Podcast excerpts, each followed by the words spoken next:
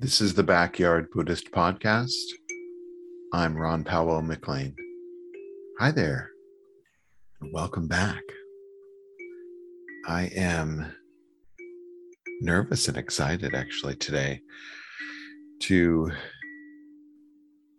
record this podcast. I have been tripping around it a little bit, obviously because of its subject, and by its title, what it's about. This month, May, is Mental Health Awareness Month, and mental health is a significant focus in my practice as of late. I think it only took me about 40 years to get to that, but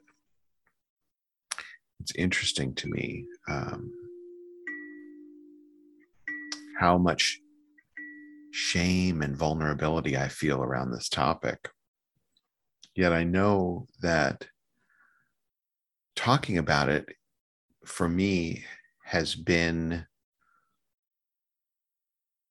a double-edged, I will say a double-edged sword, in that I know it's very helpful for me to kind of come out of the closet with this yet again.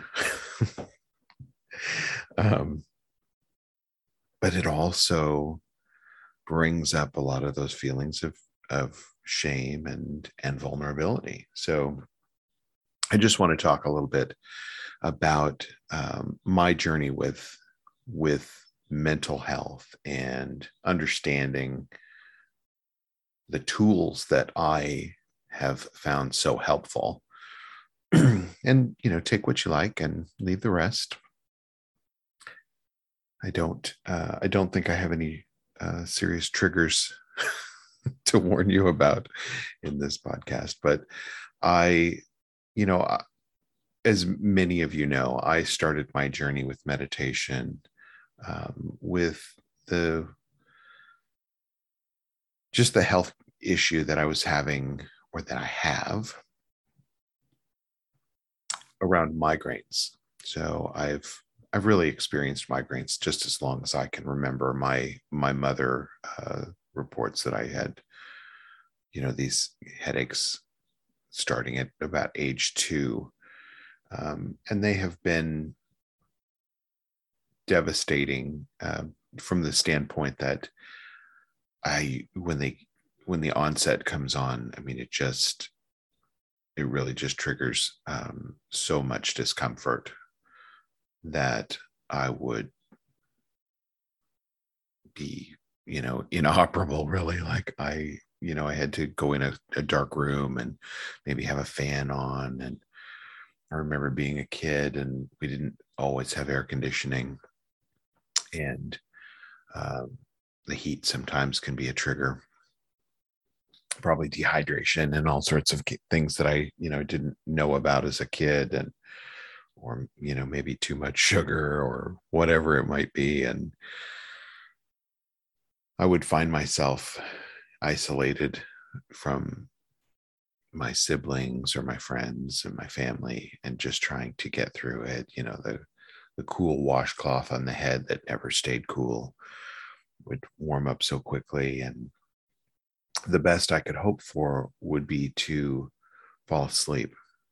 And if I could just sleep through it, then I would be on the other end of it before I knew. But other times I struggled and suffered with that. And I think around age 13, I started having some vision issues around when the headaches started to come on, that there would be a pressure, and almost like, when you gently push on the side of your eye, how it distorts your vision. I was having that.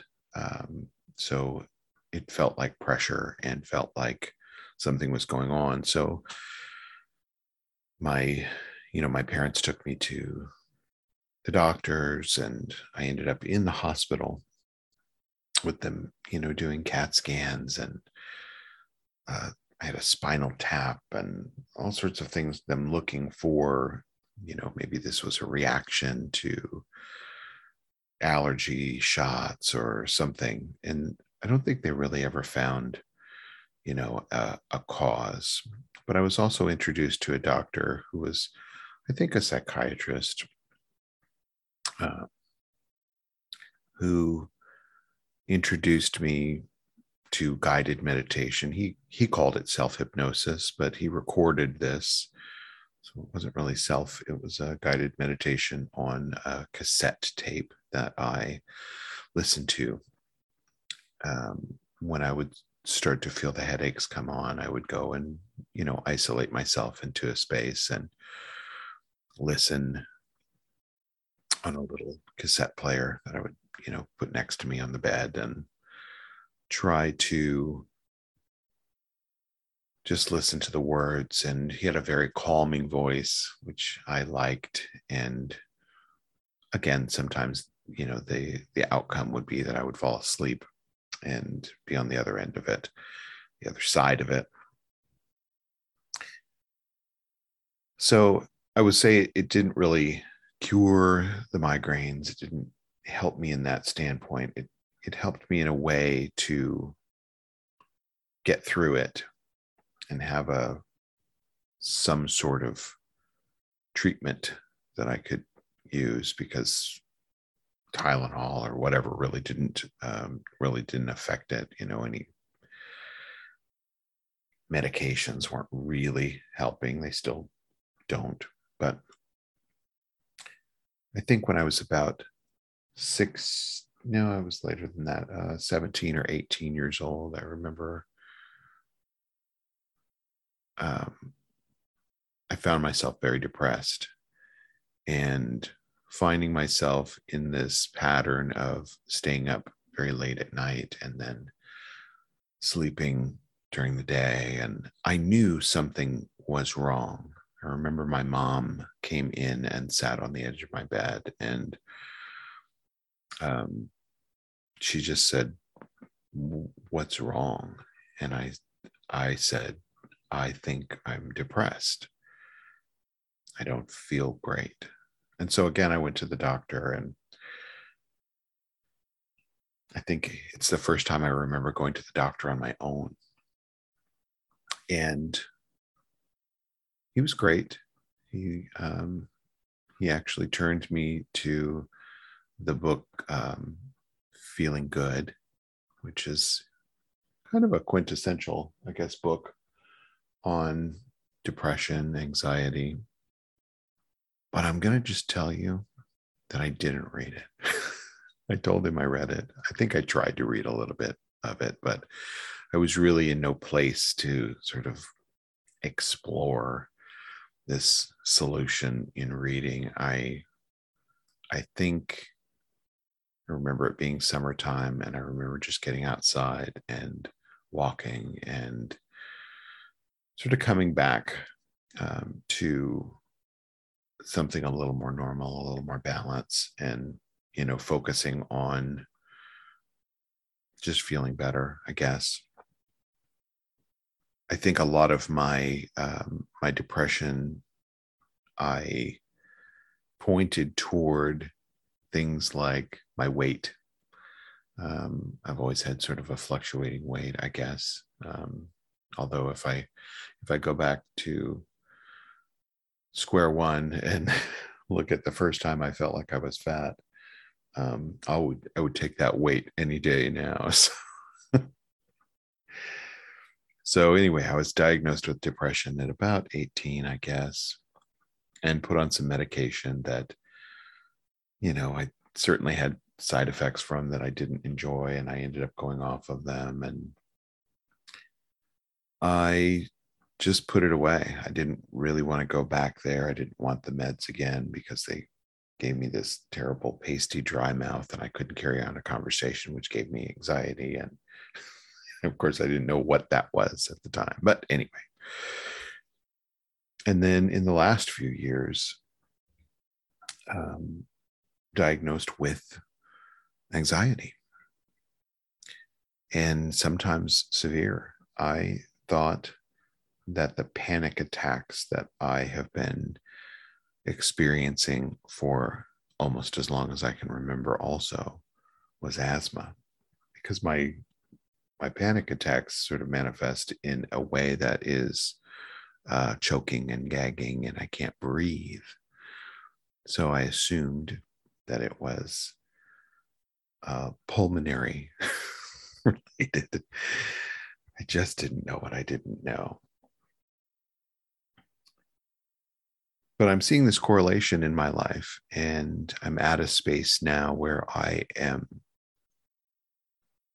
through my meditation practice, curiously exploring the elements of the things within my experience that I feel displeasure from, that I feel suffering around. So this has been the, kind of an awakening for me, where I've focused on what is it that brings on this feeling of anxiety, this feeling of overwhelmed sometimes, this feeling of weight upon me that I don't know that I can ever really put my finger on an origin. So I can't say, oh, it's just because I'm busy at work, or because the laundry piled up, or because. It's just really a feeling that arises, and it freezes me. I feel like I can't do anything. So I work now with breath. I start with breath. Taking a deep breath and just centering and even dialoguing with myself and saying, okay, this is anxiety. This is anxiety. And this is what it feels like. And we'll get through it like we always have. But this is anxiety, and hold it, honor it. I think for me, as I've come out to my husband and my family, and I keep saying the word anxiety and mental health and mental well-being in conversations.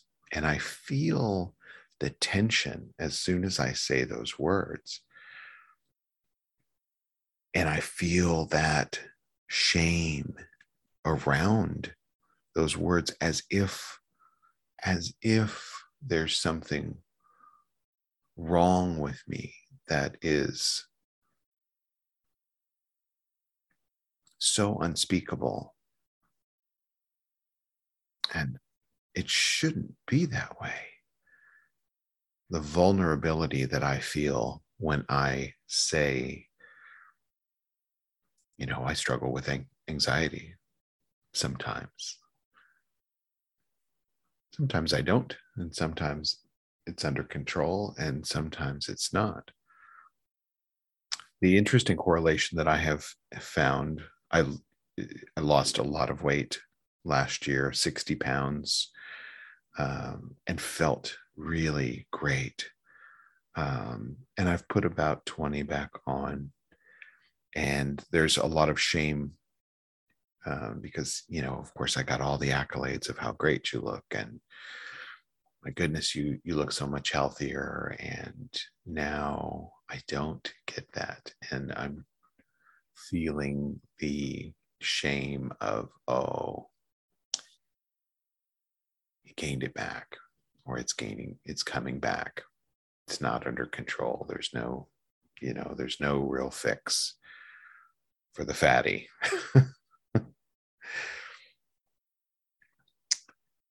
But I realize now that there is a correlation of the times in my life that I have been able to lose weight and feel good and be even a little more physical and feeling happier and more balanced and even more productive in my life. That has been when I was mentally supported, that my mental health and my mental well-being were supported. So it's an endeavor for me right now to go back and look at the elements of those, the qualities of my life that are present when I am in that successful space.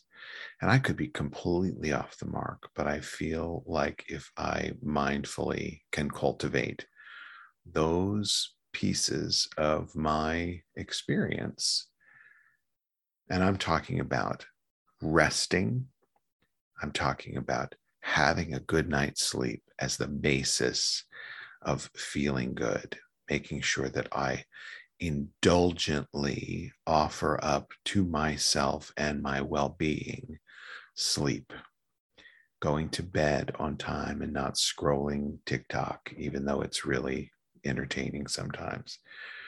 And I put that down and just honor my pillow and honor my well-being, knowing that I have a day to get up the next day and work, and I will have times that I feel overwhelmed or I feel like there's a lot on my plate, which there is, that I feel more equipped to handle it. And I can make better decisions. My meditation is easier when I'm well rested. I feel like I make better nutritional choices. I don't turn towards caffeine or sugar or just eating to mitigate my feelings of anxiety. So in my practice, meditation is more than sitting on a cushion with my eyes closed and my, sitting in a pretzel position on the floor. Meditation to me is awakened awareness. It's this practice of mindfully moving through my experience. So that means things that I'm doing with my eyes open, my work, my exercise, the way I interact with other beings, my dogs and my husband and my colleagues at work and, people at the grocery store or whatever. Mindfully moving through that, being kind, being sweet when I can, and mindfully moving through this. So as we talk about Mental Health Awareness Month and finding our own personal stability, I just encourage you to take a really, really compassionate look at your environment, the patterns that you have, the attachments that you have. We all have attachments. All you have to do is turn to the feelings of like and dislike, and you'll find your attachments. Even the things that you think you dislike, that's an attachment, your attachment to liking and feeling good. So be awake and aware for those things and understand, that's me being reactive to something that I'm averse to, or that's me being reactive to something that I love and I don't want to lose, or that I want more and more of. So keep it together. Love yourself. Be compassionate and kind with yourself. And enjoy this moment. This is the moment where everything happens. This is the moment where you get to change a different outcome just by your sheer presence.